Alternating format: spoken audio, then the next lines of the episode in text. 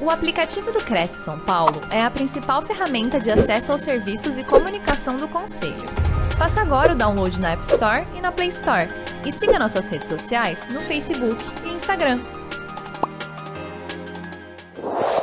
Prazer, obrigado pelo convite. Obrigado ao, ao presidente Viana, todo o time que, que me tratou com esse carinho todo. Deixa eu pedir desculpa por estar com camiseta de evento, mas é que eu estava num outro evento pela manhã e aí vim direto para cá. É, mas aí é bom que eu aproveito para me apresentar. Meu nome é Alex. Eu sou vice-presidente de pesquisa e desenvolvimento da maior empresa de tecnologia do Brasil. A empresa se chama Stefanini, é uma empresa com faturamento de 5,2 bilhões de reais. São 32 mil pessoas espalhadas em 42 países. A gente tem bastante orgulho de ser uma empresa brasileira fundada por brasileiros, tocada por brasileiros. Uh, hoje no mundo todo, e eu sou responsável uh, pelo desenvolvimento de produtos. No finalzinho da palestra, a gente vai mostrar uma das últimas coisas que a gente está desenvolvendo. Então, eu lidero um time com algumas centenas de desenvolvedores hoje no Brasil, Romênia, Estados Unidos, Peru. Uh, e, e, assim, novamente, a gente tem bastante orgulho uh, do que está fazendo e do que está construindo, porque nós somos brasileiros, gostamos de ser brasileiros uh, e tem orgulho da capacidade da gente que a gente tem aqui. conheci o projeto Portal Cresci, gosto, acho útil, importante, relevante. Tive a oportunidade de falar com o presidente, acho que é uma bela iniciativa. Uh, entendi, inclusive, muito rapidamente as razões. O, o, presidente me explicou um pouco né, sobre a quantidade de fraudes que existem hoje uh, dentro dos, dos, portais disponíveis uh, no Brasil. E eu certamente seria e serei cliente, porque o nível de garantia que vocês conseguem dar é muito diferente do que um portal público consegue dar é, é, diferente um golpe quando você compra um iPhone falso e quando você compra um imóvel. Né? Então, assim, o, o valor disso para uma pessoa é muito maior. Uh, para a gente começar, eu vou conceituar três coisinhas só e depois eu prometo que fica mais divertido. Então a gente vai ter uh, metade da palestra é, falando de uma, coisas um pouco mais preocupantes e daí no final a gente vai ficar um pouco mais otimista. Deixa eu ver onde é que eu tenho que apontar isso aqui para lá, para cá. Deixa eu ver. Foi. Então pronto. Só voltar para ver se está indo. Ups, ups. Ele está meio puladinho, né? Espera aí. Ah, volta, volta, volta, volta tudo. Pronto. Então vamos lá. A gente vai falar primeiro de inteligência artificial. Então o que eu queria que vocês entendessem? Para existir alguma coisa artificial tem que haver uma natural antes, né? Então, se você tem sabor artificial de morango, é porque existe sabor natural de morango e assim por diante. Quando a gente fala de inteligência artificial, eh, a gente está tentando reproduzir alguma coisa, e o que a gente está tentando reproduzir é a maneira que um ser humano chega a decisões. Não existe ainda, a gente está muito longe de chegar no que a gente chama de inteligência artificial geral, isto é, uma inteligência artificial capaz de reproduzir todas as nuances do raciocínio humano, toda a sensibilidade do ser humano. A gente tem o que a gente chama de inteligência artificial específica hoje, que é a capacidade de realizar tarefas para as quais você precisa treinar essa inteligência. Então, no final das contas, o que a inteligência artificial consegue fazer é acelerar o processo de decisão do ser humano. Então, você vai ter um conjunto de parâmetros, esses parâmetros vão ser muitas vezes acelerados e você vai conseguir chegar a determinadas conclusões. Daqui a pouco a gente volta a esse tema. Segundo conceito uh, é de computação em si. Uh, para que, que serve computação? Né? Computação começou nos anos 40, se desenvolveu muito a partir dos anos 60, mas a computação ela muda uma coisa importante na história da humanidade. Uh, uh, então tem uma frase do René Descartes, né, cogito ergo sum, penso logo existo, que mudou com a computação. Então, até a chegada da computação, você era tão inteligente quanto a sua consciência. Isto é, se a gente tem mais consciência que uma tartaruga, a gente é mais inteligente que uma tartaruga. Se o golfinho tem mais inteligência que uma lesma, o golfinho, se tem mais consciência, ele tem mais inteligência que uma lesma. Com a inteligência, com a chegada da computação, isso muda.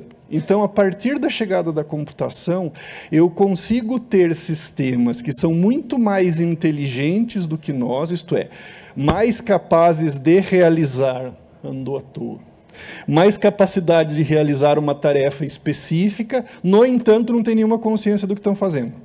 Isso vai ser importante nos próximos slides que a gente vai mostrar. Então, o sistema não sabe o que ele está fazendo, ele não sabe por que ele está fazendo, ele não sabe se isso é bom ou ruim para alguém, mas ele consegue hoje fazer muitas coisas uh, importantes e relevantes. E aí o terceiro conceito é o que são algoritmos de fato. A gente vai dar uma explicação super simples para isso. Um algoritmo é um conjunto de regras que geram um processo para realizar alguma coisa. É uma esteira de processos que vai te dar uma conclusão. Ah, então, se você tem uh, análise de crédito, é um algoritmo, gerenciamento de rota é algoritmo, disponibilidade de estoque é algoritmo, tudo isso é algoritmo. E quando você inclui elementos de inteligência artificial, então aquela capacidade de reproduzir a maneira como um ser humano pensa, o que muda é que eu consigo colocar alguns elementos difusos no raciocínio. Então, toda computação ela é fundamentalmente binária, eu tenho uma entrada e uma saída. Quando eu começo a colocar inteligência artificial, eu passo a ter uma entrada e muitas saídas possíveis. Então, ele aumenta a capacidade de chegar a uma conclusão e te dar opções. Então, ele já não te dá mais uma rota direta, ele vai te dizer: você tem esses três caminhos aqui com pedágio, sem pedágio, passando por avenida. Ele já não vai dizer o score de crédito aprova ou desaprova. Ele vai dizer: oh, isso aqui é bom, pode ficar um pouquinho melhor, mas não é tão terrível assim. Então você passa a ter uma, um conjunto de possibilidades maiores uh, de realizar alguma coisa. Então é isso. Não existe nenhuma mágica. Boa parte das coisas que, que se leem sobre inteligência artificial até dois, três anos atrás não eram realidade. Eram realidade. No final dessa palestra, a gente vai falar de algumas coisas que são realidade. Dessa... E aí, bom, quem que usa algoritmo? Eu ainda não sei, eu não sou muito esperto, eu não sei onde é que é para trás, onde é que é para frente. Aqui é para frente, pronto. Quem que usa algoritmo hoje? Quase todas as grandes empresas do mundo, porque o mundo se tornou uh, um lugar em que empresas de tecnologia elas ganham uma vantagem competitiva sobre outras. Eu não vou nem olhar para trás, mas assim a gente vai ter empresas farmacêuticas, aí, empresas de transporte, empresas de varejo, uh, empresas de logística, empresas de entretenimento. Todas essas elas usam o algoritmo de determinada maneira. Por quê? Aí vamos voltar em alguns slides para trás. Porque eu consigo acelerar processos que de outra maneira eu levaria muito tempo para chegar.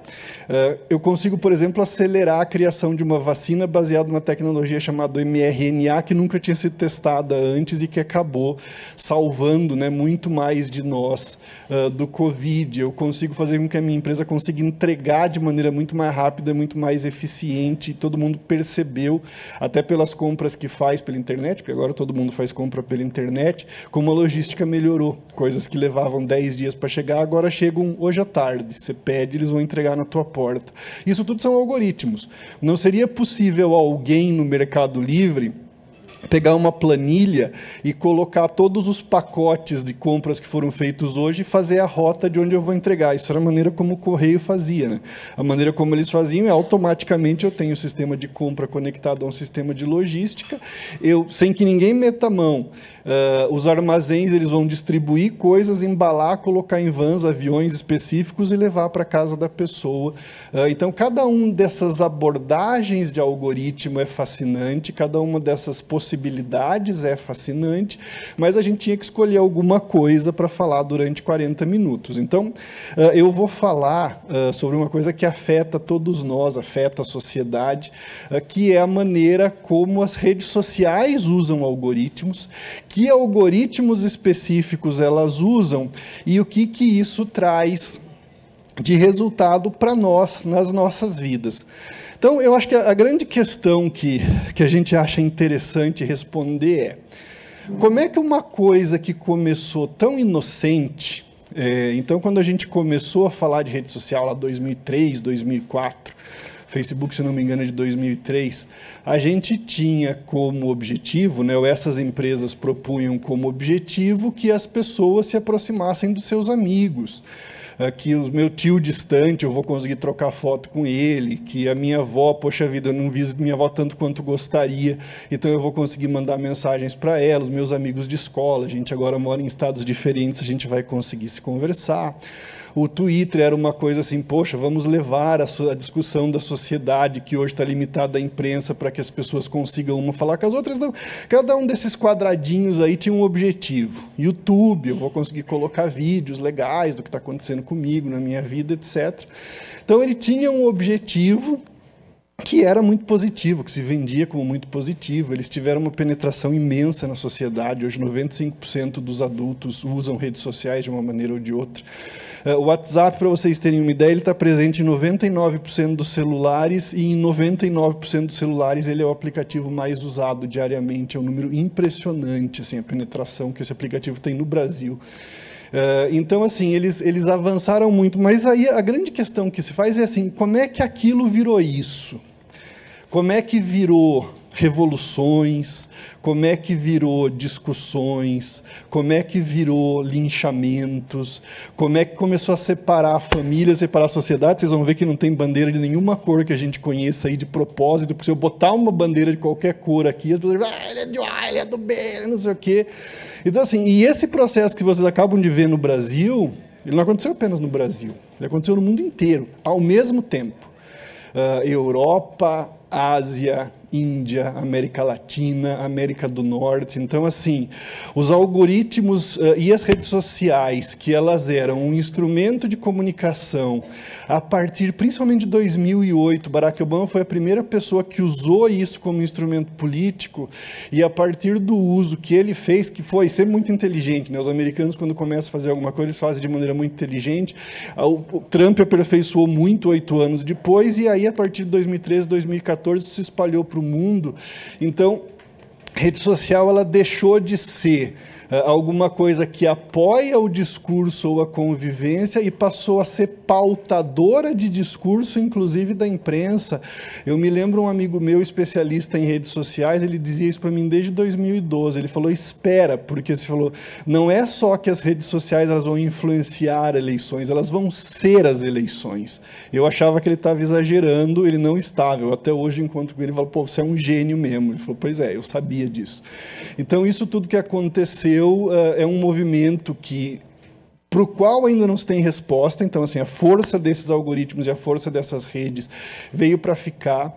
Ah, a força delas é tão gigantesca globalmente que não há regulação possível, porque você teria que ter uh, um conjunto de países e instrumentos e legislações que deveriam, de alguma maneira, regulamentar o poder dessas redes sociais. Mas não se faz isso porque 50% das pessoas de um lado ou 50% das pessoas de outro imagina que vai usar isso na próxima eleição e, portanto, porque eu vou regular alguma coisa que me é útil de uma maneira ou outra.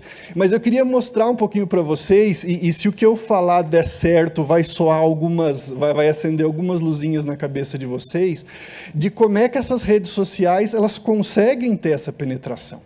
Então a história, essa primeira história que eu quero contar para vocês, é como é que elas conseguem uh, ser tão importantes na vida das pessoas e na vida das sociedades? E a primeira resposta, a primeira pergunta que a gente tem que responder é o seguinte: para que, que redes sociais servem? Então, essa é a primeira questão. O que elas estão buscando? Porque elas estão buscando alguma coisa. O objetivo do Facebook não é favorecer partido A nem partido B.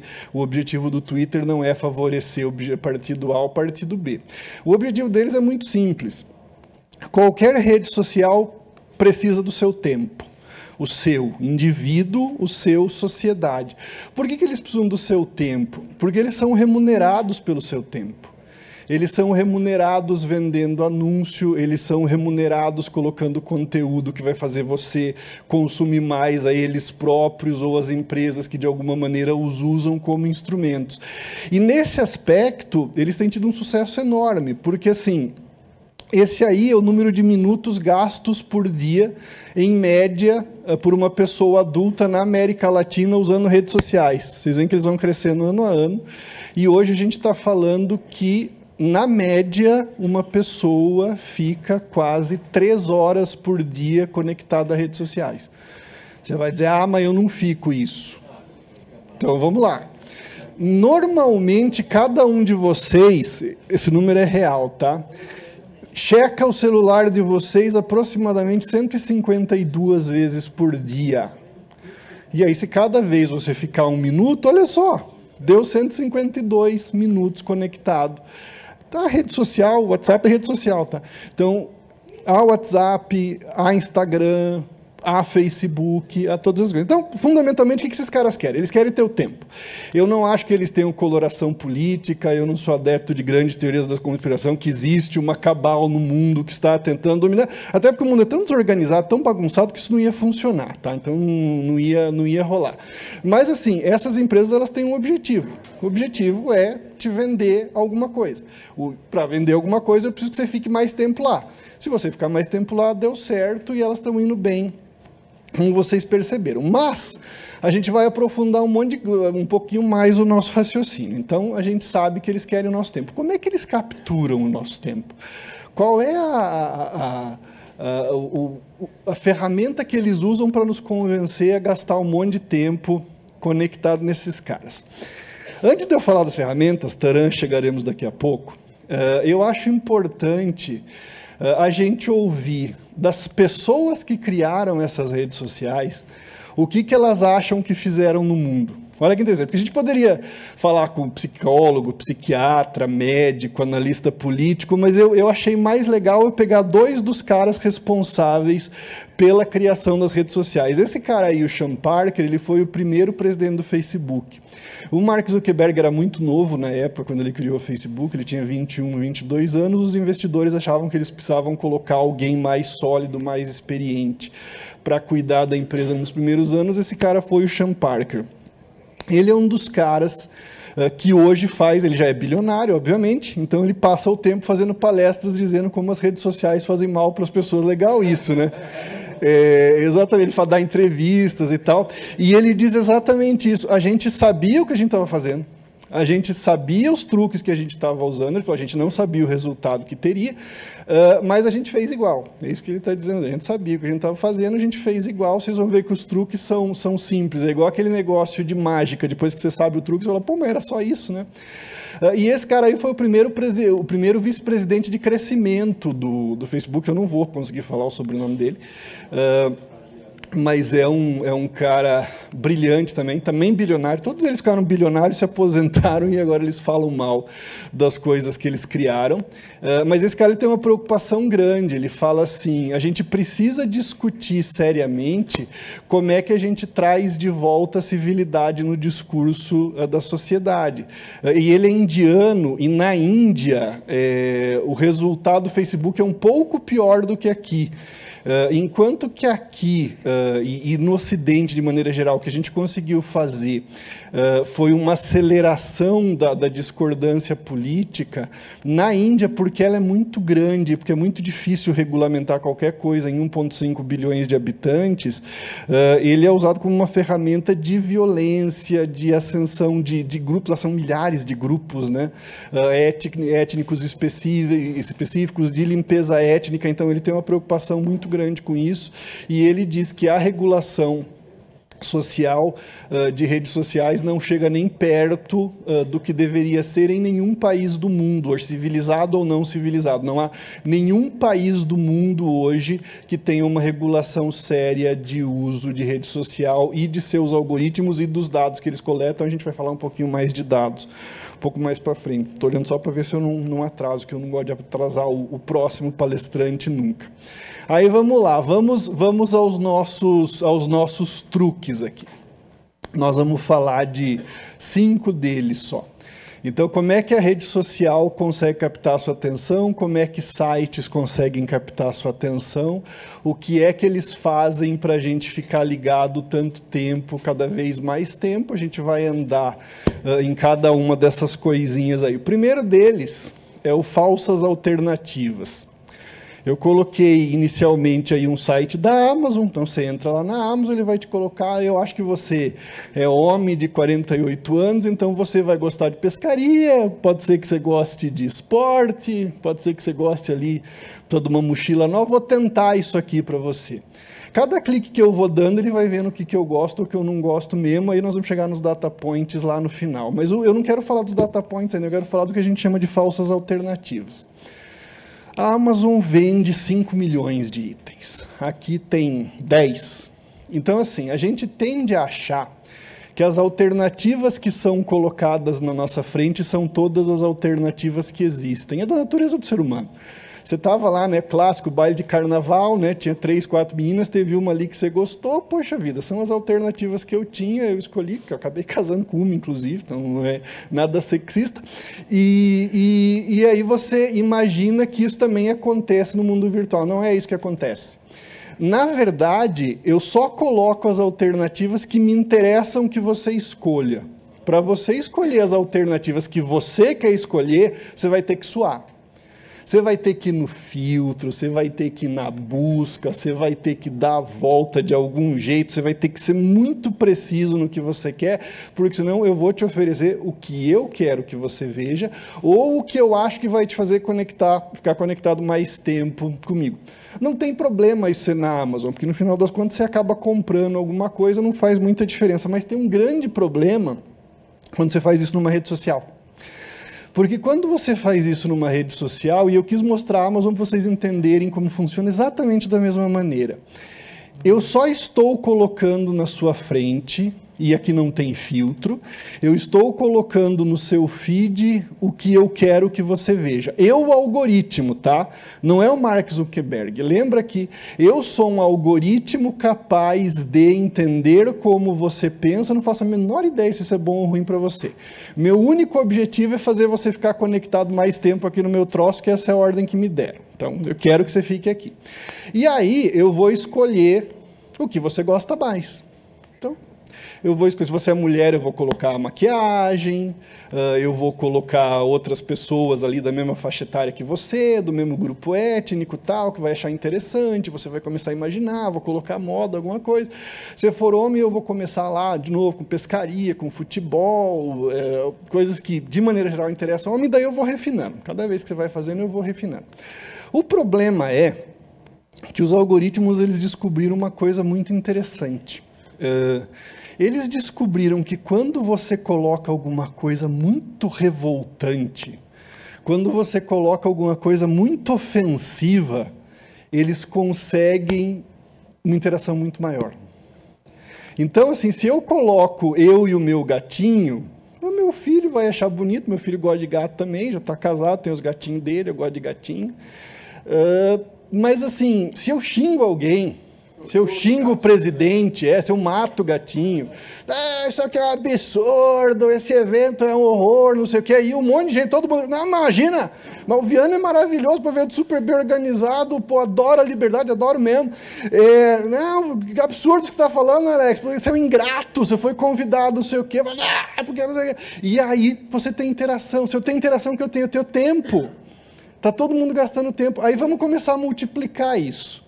Então, o político lá, lado A, lado B, eu absolutamente não vou entrar em política, diz assim: ele não diz o outro lado está incorreto na sua proposição de nova ponte ligando esse lado da cidade. Ele vai dizer: esse vagabundo ladrão está querendo acabar com a zona da cidade. E aí todo mundo começa a pular nesse negócio. O algoritmo descobriu isso. Ele descobriu que aí você vai voltar a cada cinco minutos ali para ver como é que está a discussão, para ver quem está brigando com quem.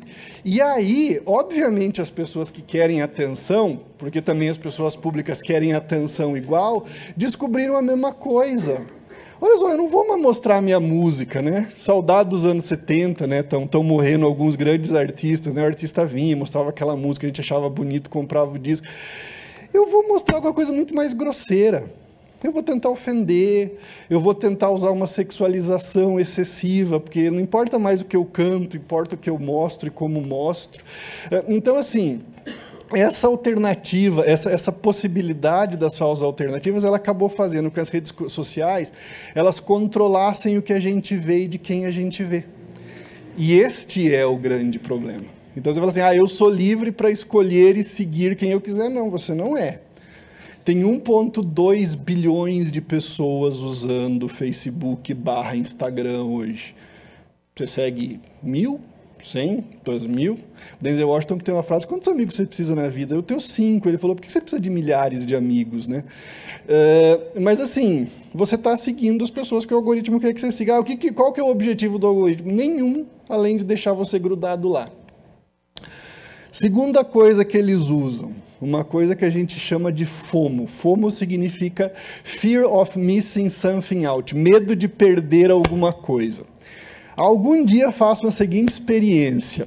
É, tenta desligar sua conta do Facebook ou de Instagram. Tenta. Você vai lá na página de cancelamento, é duro de achar, eles escondem o máximo, mas você aperta o botão lá, quero cancelar. Aí vem uma tela assim, uma tela maravilhosa. A tela diz: olha o que você está perdendo. O seu amigo de infância acaba de fazer aniversário. A sua tia acaba de, de passear com o cachorro. A moça bonita lá que, que faz malhação, olha só, está tirando as fotos de biquíni na, na, na praia em Recife. Eles têm tudo. Você não vai querer perder tudo isso, né? E aí você fica, pô, mas acho que eu não quero mesmo, porque é legal, né? Então eu vou ficar mais um tempo aqui. Então o Fear of Missing Something Out é uma coisa que eles usam muito, assim, porque qual que é a lógica do raciocínio aqui? Se eu não estiver lá, eu não vou ver o que está acontecendo. Vou contar um segredo para vocês. Vocês só vão saber o que está acontecendo se vocês desligarem esses troços tudo. Porque daí você passa a ser dono do seu tempo de novo. Enquanto você deixar que o tal do senhor algoritmo guia que você está vendo, sempre vai parecer que você está fazendo alguma coisa. E aí eu não sei se eu coloquei o scroll infinito, ah, coloquei no, no próximo, então eu vou falar disso em seguida, eu acho que é o próximo. Vocês conhecem aí, né? Isso é uma máquina de caça-níquel, isso é um slot machine. Os caras que criaram redes sociais, uh, eu vim do, do universo de game, tá? Quando eu fazia videogame, eu estava imitando esses caras. E aí, quando as redes sociais foram criadas, eles falaram: poxa vida, mas a gente precisa uh, encontrar uma maneira uh, de fazer com que sempre pareça que tem alguma coisa uh, legal depois. isso se chama incerteza controlada. In, in, in, esse, esse é o termo correto para o uso de slot machine. Então, assim, o que, que acontece numa, numa máquina de caça-níquel? Né? Para quem não conhece máquina de caça-níquel, você acha que você sempre fica botando a moedinha e perdendo. Não é isso que acontece.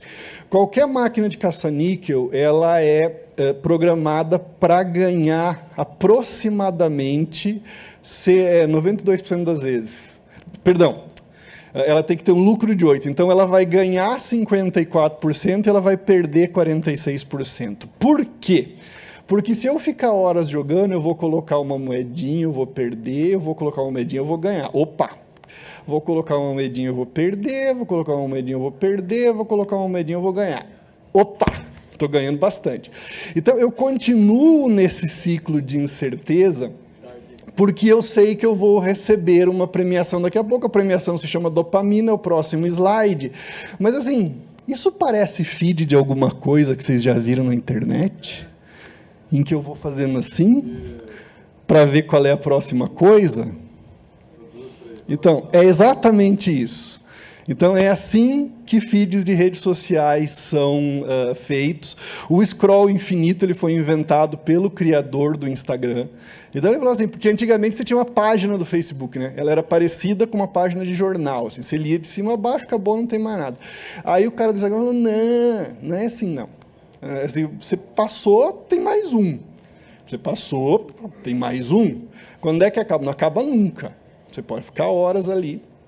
E agora teve um cara que fez isso melhor ainda, chegaremos nele daqui a pouco. Isso tudo se baseia uh, numa, numa substância que, que a gente tem no nosso cérebro, que é a dopamina. A dopamina é a substância do prazer. Uh, e ela é melhor se usada em pequenas doses. Porque ela, quando ela é usada em grandes doses, Brasil ganhou a Copa do Mundo, vamos, vamos esperar que vai ganhar de novo, o time está bem e tal. Aí você sente aquele. Ganhei, que beleza. E passa rápido e no outro dia você está ali. Agora tem que trabalhar de novo, né? O Brasil ganhou, móvel para vender, eu tenho o sistema caindo, nem me liga de madrugada. Então, é a nossa vida, a gente tem que seguir. Injeção de dopamina é bom quando é pequenininho. Não é um grande acontecimento na sua vida. É assim, ó. Mulher conhece muito bem isso com chocolate e sapato, né? Tô precisando de um prazerzinho ali. Vou, vou comprar só um parzinho, não preciso, mas vai ficar bem com aquela roupa ali nova que eu tenho. Homem com outras coisas, muito com futebol. Mas, assim, as redes sociais descobriram que se a injeção de dopamina ela é for dada devagarzinho para você, você vai ficar conectado mais tempo. Como é que eles resolveram esse negócio da dopamina? Com as interações, com o like, com o coraçãozinho, com os textos que as pessoas mandam para você dizendo que o seu post foi legal para quem é, é, é, bastante adepto de rede social, assim, a pessoa sabe, né, ela posta, ela volta, deixa eu ver quantas curtidas eu tive, deixa eu ver quem que mandou alguma coisa para mim. Isso é dopamina. Então você vê que no final das contas, toda a estrutura de geração de prazer é muito parecida num videogame, num cassino ou numa rede social. Como é que funciona em videogame? Para quem é do tempo do videogame, que nem eu, Mário. A cada fase tem as estrelinhas, você pula, ganha estrelinha, ganha ponto. Aí vem um monstro maior para você matar. Pô, matei o um monstro maior, agora eu vou para a próxima fase. A próxima fase é um pouco mais difícil.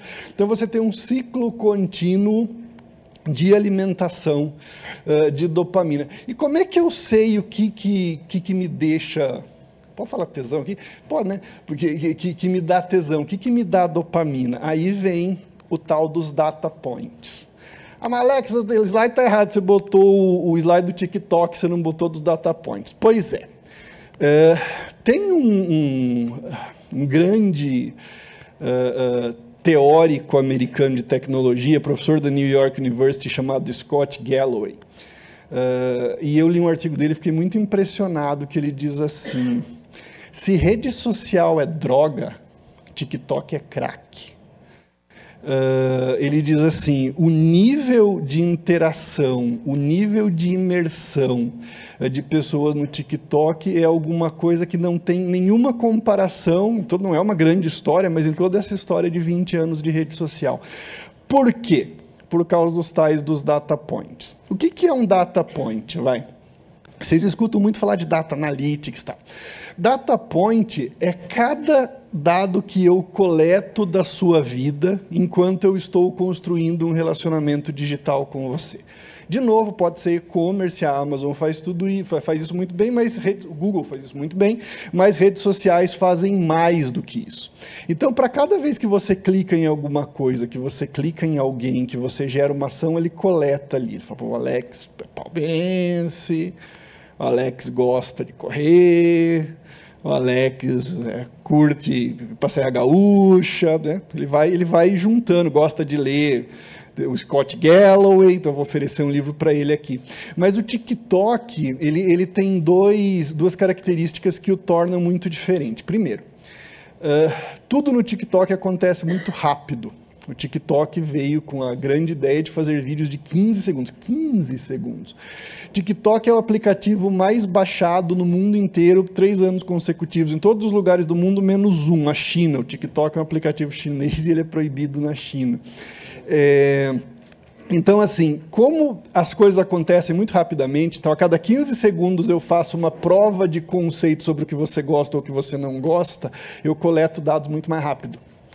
Então eu sei não só se você gosta de gato, mas você gosta de gato amarelo, ou você gosta de gato branco, ou você gosta de cachorro, ou você gosta de bichinho de maneira geral. Se você gosta de pescaria, eu sei se você gosta de pescaria de mar ou de pescaria de rio. Se você gosta de futebol, se você gosta mais de lance das águas, se você gosta mais de centroavante. Obviamente que eu estou falando temas muito genéricos, não é isso que as pessoas olham. É, é, mas assim, eu consigo fazer isso. Esse é um grande perigo, porque assim, isso é uma máquina de geração de informações uh, a respeito de cada um de nós. Mas é que o segundo perigo do TikTok é muito maior. O segundo perigo é o TikTok ele é fundamentalmente voltado para crianças de 7 a 12 anos de idade. Ah, não, mas é que se eu ler lá diz que com mais de 18 anos só que pode. Mentira. Tudo que é criança hoje usa esse treco uh, em todo o Ocidente e passa seis vezes mais tempo no TikTok do que a média do tempo que as pessoas, que esses mesmos jovens passavam no Instagram e no Facebook. Instagram e Facebook agora é coisa de velho. Jovens usam TikTok. Uh, então, assim, qual é o objetivo do, do TikTok? É o teu tempo? Uh, qual é o objetivo do TikTok? É conhecer você para te vender no grupo? O TikTok, aí aqui tem um pouco de, de possível teoria da conspiração, tá? Então, esse é um aplicativo chinês, que é proibido na China, é, que uh, se comunica diretamente com ocidentais, mas principalmente crianças e jovens ocidentais, uh, todo o tempo. E, diferentemente, eu falei muito né, do Sean Parker, do Mark Zuckerberg, uh, Sergey Brin, do Google. Quem é o dono do TikTok? Ninguém sabe. Não existe uma pessoa. Ah, o que, que o balanço do TikTok diz? Ele, ele dá lucro ou dá prejuízo? TikTok não publica balanço. Ué, mas vem cá, é, esse é o aplicativo de maior crescimento do mundo. O que, que a gente sabe sobre o TikTok? Nada.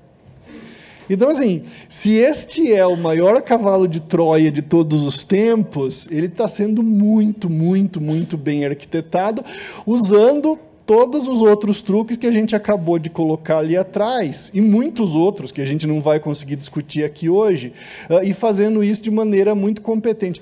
Qual é a regulação global que existe de uso do TikTok? Nenhuma. Qual é o nível de proibição, tempo? Nenhum. Não faço a menor ideia. Assim, aí a gente teria que entrar numa discussão. Se eu fosse o governo da China, e o TikTok já diz que sim, compartilha aplicativo com o governo da China, porque eles são uma empresa chinesa. Eu diria: olha que legal, eu sei como todas as crianças e adolescentes do mundo pensam. Daqui a 10 anos, todas as crianças e adolescentes do mundo começarão a estar em posições importantes. Não necessariamente que eu vou chantageá-los, mas assim, eu sei o que eles gostam, eu sei o que eles precisam, e mais do que isso, talvez eu consiga alimentar, lembra lá das falsas uh, alternativas, determinados gostos e inclinações. Eu posso, vamos lá, eu não estou dizendo que o TikTok faz isto. Agora, ele pode fazer isto? Claramente pode. Se esta é a intenção, eu não sei, mas assim, se fosse essa a intenção, está sendo excepcionalmente bem realizado. Então, assim, é, essa é uma discussão que acho que é, deve ser divertidíssima. A gente pode ter, mas eu não acho que a gente vai chegar a nenhuma conclusão. Bom, terminei a parte preocupante aqui da, da palestra, mas aí eu quero terminar com esse gráfico aqui, eh, porque esse, esse conjunto de gráficos ele mostra um pouco dessa preocupação que aqueles caras que criaram redes sociais têm e que eu também tenho. Deixa eu explicar o que é isso aí, vocês vão entender bem. Uh, isso é um estudo que é feito desde a década de 60 pela, America, pela Associação Americana de Psiquiatria, com crianças, uh, eles dizem aqui, de três séries, eu acho que é oitava, décima e décima segunda, que é meio equivalente no Brasil, tá? Então a gente vai ter crianças aqui de 10 anos, 12 anos, 16 anos. Eles entrevistam 3 mil crianças e adolescentes por ano para saber um monte de coisa. É igual, igual né, PNAD, Pesquisa Nacional de, de, Domicílio. Então, eles vão perguntar como é que está a sua relação com seus pais, como é que está a sua relação com seus amigos, você se sente otimista, você se sente pessimista, você se sente mais esperançoso, menos esperançoso. Uh, e aí, o que, que esta linha aqui significa em todos os gráficos? Esse é o lançamento do iPhone, tá? 2007. Uh, e se é o lançamento do iPhone, é o início da presença das redes sociais na mão da maioria das pessoas, principalmente desses adolescentes aí. O que, que o gráfico mostra? Primeiro lá, olha depois da, da linha. Uh, tempo que eu saio com os meus amigos. Despencou enormemente. Segundo, uh, vontade de dirigir. Despencou enormemente. Tempo de namoro. Despencou para patamares em que nunca houveram antes.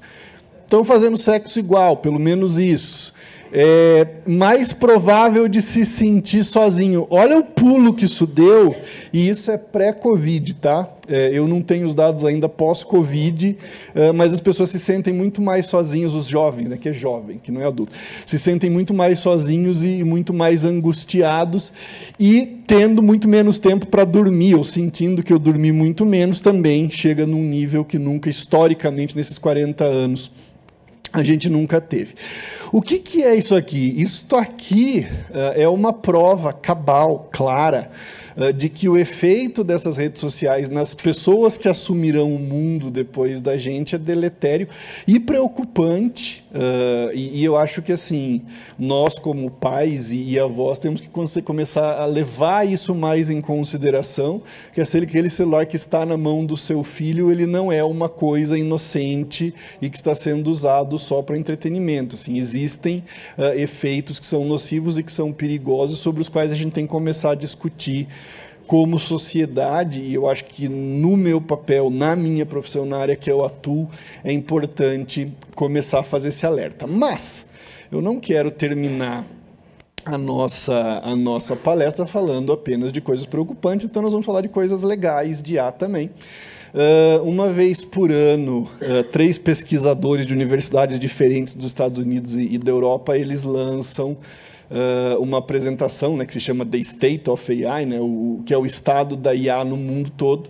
Uh, e é um documento bem legal, assim, um documento de umas 300 páginas que vai, com muito detalhe, explicar uma opção de desenvolvimento em inteligência artificial. E a boa notícia que a gente tem é que nos últimos quatro anos, cinco anos, a gente teve uma, um avanço em inteligência artificial como nunca antes a gente teve na história da humanidade. Eu trabalho com inteligência artificial há 20 anos, uh, e nos últimos três a gente teve mais avanço que nos 17 anteriores e certamente que nos 50 antes de mim. Uh, e isso permite que a gente comece a fazer algumas coisas legais, como atacar uh, de frente problemas científicos muito complexos e que têm o potencial de melhorar agora positivamente, né, de afetar muito positivamente a sociedade. Então eu coloco aí algumas das coisas que aconteceram nos últimos três anos. Uh, dobra de proteína. Dobra de proteína é um troço complicado. Uh, todas as, as células do, do, do, corpo elas têm mais ou menos 50% de proteínas e a maneira como essas proteínas se comportam, porque a tal da dobra não é exatamente uma dobra igual ao tecido, uh, é uma coisa muito difícil de, de detectar e que afeta a saúde numa série de doenças. E sempre essa tal de dobra, porque ela é dinâmica, ela foi muito difícil de detectar por, uma, por um, um, ser humano. Você tem que fazer um monte de estudo clínico de laboratório e tal, uh, e a nível microcelular é muito difícil de acontecer. Então a gente nunca conseguiu fazer muito essa previsão de como é que dobra de proteína funciona para cada elemento formativo dessas células. Uh, e a gente tem, a gente foi lançado agora um ano e pouco atrás um, um sistema chamado AlphaFold que consegue prever isso. Uh, e o legal é que esse é um dos sistemas de, de adoção mais rápida assim, eh, na ciência. Você já tem mais de 150 grupos de pesquisa no mundo usando as possibilidades eh, desse sistema para buscar curas de doenças e melhoria de, de, uh, de estados que, que podem buscar melhoria e criação de drogas também. Então, isso é legal. Aí, uma outra coisa diferente, né? A gente nunca conseguiu degradar plástico PET é, e aí agora você tem um, um conjunto de pesquisadores na, na, na, Universidade do Texas que conseguiram também, usando um conjunto de algoritmos de inteligência artificial. O que, que o algoritmo de inteligência artificial faz no laboratório, voltando lá atrás? Ele consegue testar muitas possibilidades, muito mais que um laboratório normal. Então eu simulo Uh, um laboratório real, num ambiente controlado, e eu acelero isso muitas centenas de vezes. Então, eu vou simular dentro desse, desse conjunto de informações o que aconteceria se eu testasse a alternativa A, B, C, D, E, muito rápido, e aí as alternativas que são mais promissoras no estudo do computador, aí eu trago para o mundo real e tento transformar. Então, eu consigo acelerar muito o processo de laboratório. E essa de degradação de plástico é super importante porque 15% de todo o peso de lixo do mundo hoje é de PET, e aquela coisa levava até agora mil anos para decompor, eles estão o laboratório já funcionou, espero que funcione bem. A gente vai conseguir livrar boa parte do mundo disso. Uh, estabilização de núcleo de fusão nuclear é outra coisa muito louca. Assim. Uh, todo mundo sabe, uh, há 60 anos, que a melhor maneira de produzir energia limpa é através de uma coisa chamada fusão nuclear, que não tem a ver com fissão nuclear das usinas, é um, é pouquinho diferente. Mas é geração de calor através de um núcleo, uh, e esse núcleo daí você vai conseguir mover turbinas e gerar eletricidade. O problema é ninguém conseguir estabilizar o, o core desse negócio, porque é muito quente. Uh, e aí há 50 anos se diz que daqui a 50 anos talvez se consiga, mas a gente teve avanços muito grandes nos últimos três anos também uh, em simulações que já estão sendo testadas. nova cepa de antibiótico, para quem gosta um pouco de biologia, a gente tem um problema sério no mundo que é que a gente tem muito poucas cepas de antibióticos, né, raízes nas quais antibióticos nascem. Então, quando a gente escuta falar de superbactéria, não é que a bactéria é super, a bactéria é só uma bactéria. O problema é que eu não tenho antibiótico que mata ela mais, porque ela já se acostumou com as cepas de antibióticos que a gente tem. Então, a gente precisa muito criar novas cepas que ataquem bactérias específicas para a gente conseguir uh, se livrar dessas tais superbactérias aí. Eu acho que muitas pessoas já tiveram, eu já tive amigo que foi para o hospital com uma coisa coisa besta e morreu por causa da tal da superbactéria, porque nenhum antibiótico trata. A maioria dos hospitais tem uma ou duas cepas que eles guardam só para esses casos, mas hoje já existem casos em que mesmo estes já não têm mais efeito e aí não tem o que fazer. Uh, e aí, o que, que a gente entende de inteligência artificial? Não é que a inteligência artificial vai substituir ser humano. Aliás, está absolutamente claro para mim que não vai. É, o que a inteligência artificial consegue fazer é acelerar nossa capacidade de realizar alguma coisa. E se isto for bem utilizado, como vocês acabaram de ver, é muito promissor uh, as possibilidades, porque a gente chama de human augmentation, a gente aumenta as possibilidades de nós, como humanos, criarmos coisas boas, criarmos coisas legais. Uh, se mal usado, como a gente também viu, isso pode ter um efeito muito uh, perigoso. Não na gente, porque eu acho que a gente é meio lá de cá, meio lá de lá, a gente meio que sabe como é que o mundo era antes. Mas as pessoas que crescem na era digital, que nasceram ali a partir do ano 2000, é mais difícil entender como é que o mundo pode funcionar sem isso. Uh, ah, eu nem lembrava que tinha esse slide. Tem, tem umas coisas divertidas também que inteligência artificial vai fazer. Eu vou mostrar rapidinho uma. Estamos acabando já. Uh, tem um, um, aplicativo chamado Dali, e tem umas outras versões dele, que eles fazem desenho por prompt. Então você não precisa mais desenhar, você dá um texto do que você quer fazer, uh, e aí ele vai fazer um desenho para você. Então ali você tem, por exemplo, uh, retrato de um homem velho com rugas, com um olhar digno, cabelo cinza tal. E esse prompt foi dado para três sistemas, cada um deles veio com uma solução, com um desenho. É, isso é de graça, vocês podem ver na internet, vocês conseguem fazer um desenho legal desses em 30 segundos. E finalmente, que acho que é meu último slide, uma coisa que a gente está fazendo, esse cara aí parece eu, porque sou eu, é, a gente acabou de lançar um sistema que é um sistema de tradução de voz em tempo real para reuniões do Teams. Então, para quem tiver clientes estrangeiros, é um vídeo de um minuto só, vai mostrar o que ele faz. A gente tem vídeos bonitinhos, mas esse aí é feinho, mas mostra exatamente o sistema funcionando. Estou configurando aqui rapidamente.